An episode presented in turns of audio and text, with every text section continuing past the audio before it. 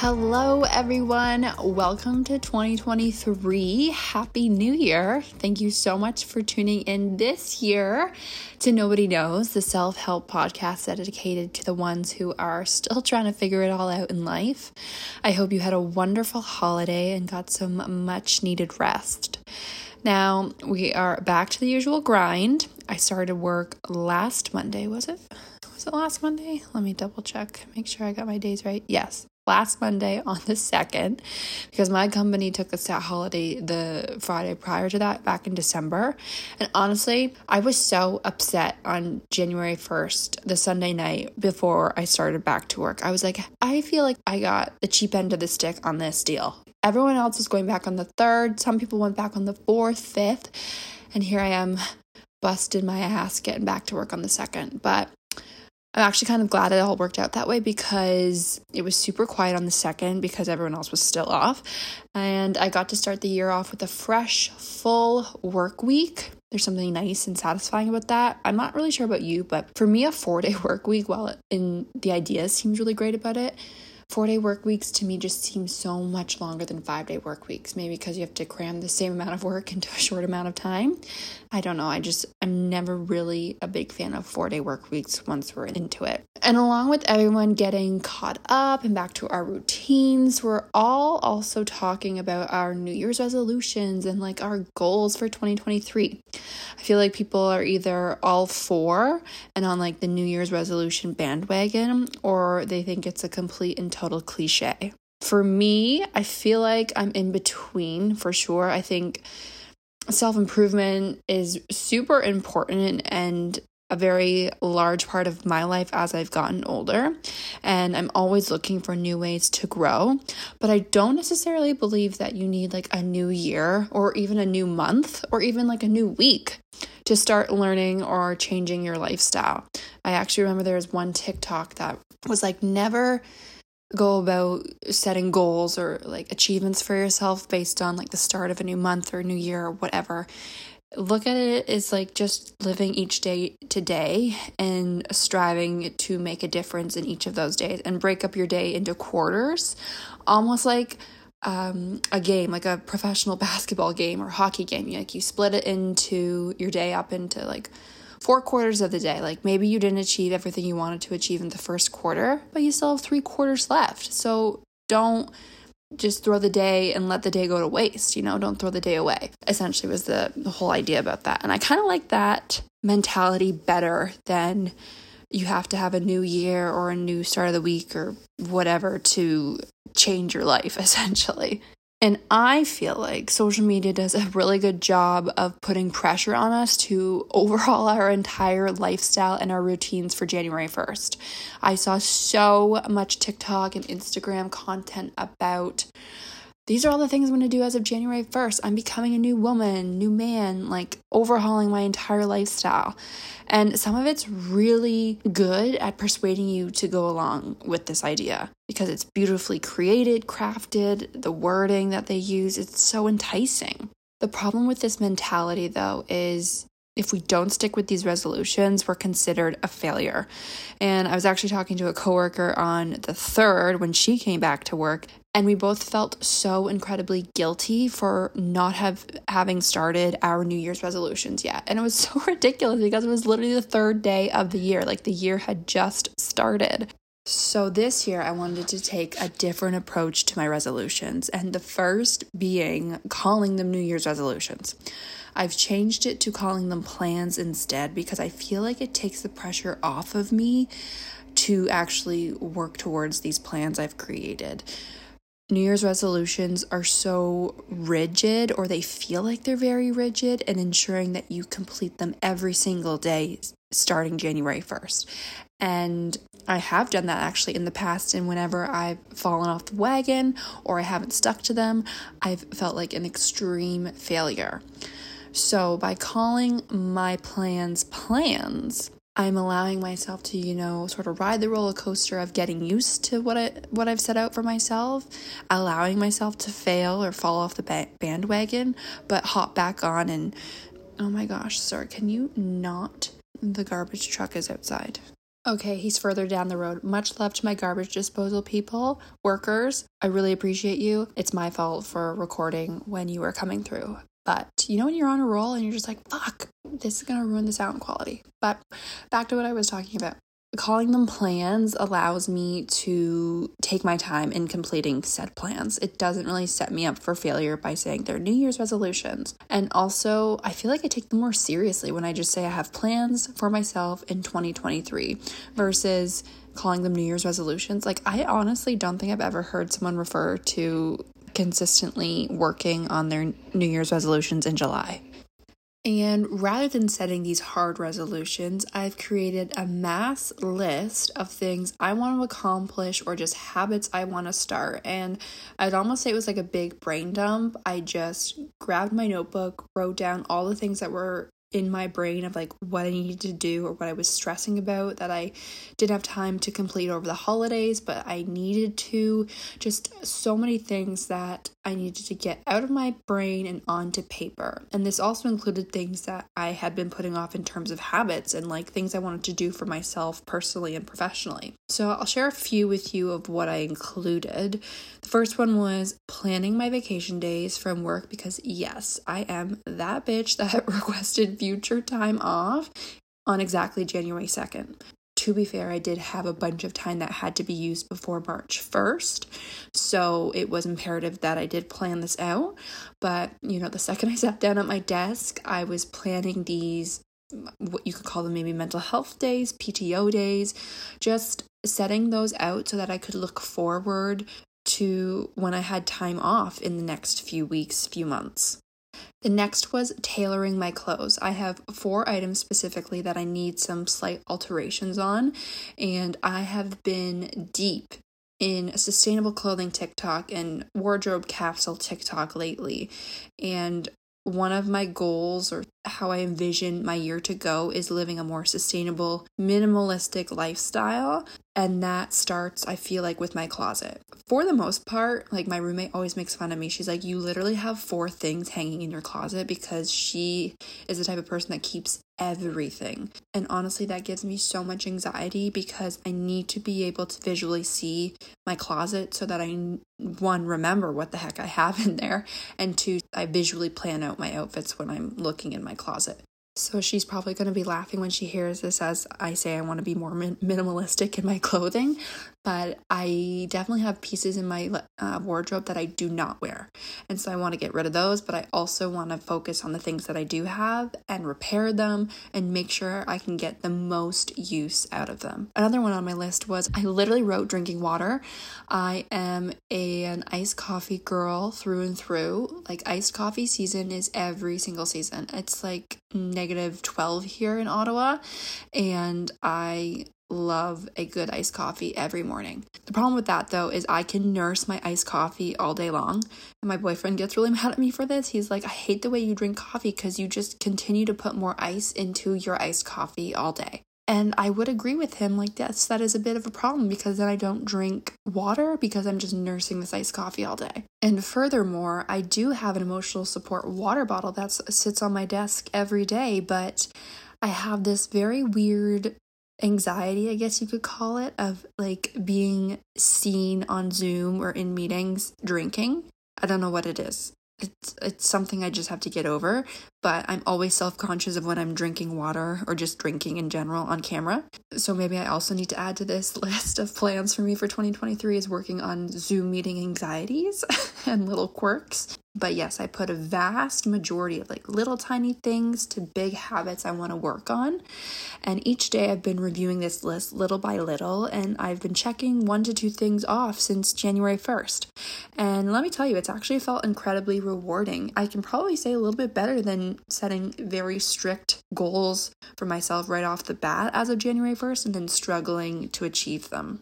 For habits that I want to cultivate a little bit more and focus on, I've actually created a habit tracker because eventually I want to build up little routines for myself. I think in the past two months of last year, because it was holidays, because it was the end of the year. I was exhausted and I was just running around doing holiday type stuff and not prioritizing myself whatsoever.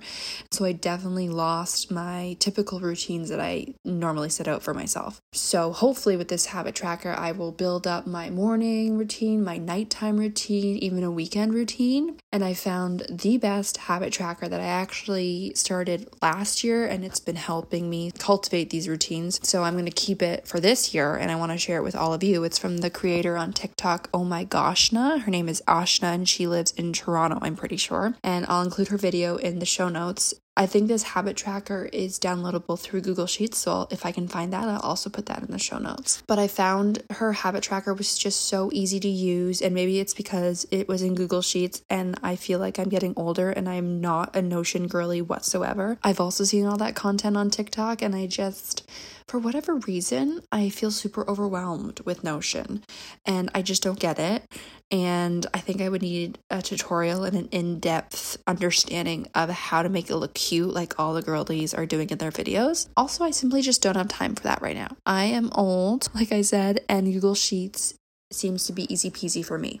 And in this habit tracker, I've set two habits to develop each week. And my hope is that with each passing week, I will continue building on these habits so that I can start to grow these little routines for myself. So, the first week, which was last week, I honestly didn't set anything specific, but I just allowed myself to, you know, get back into the swing of things. I thought starting on the second was bad enough and just went with the flow and tried to be cognizant of starting up my habits again, which made me feel really good. So, like making my bed in the morning, drinking water, and completing my budget tracker that I always do every month. This week, which is week two, I've been focusing on moving my body again, and that was specifically through getting 10,000 steps in a day, specifically on my walking pad, because, like I said, it is very cold here in Ottawa, and I don't really go outside when it's super, super cold. Last summer, I bought a walking pad as my work benefits covered it, and let me tell you, it is one of my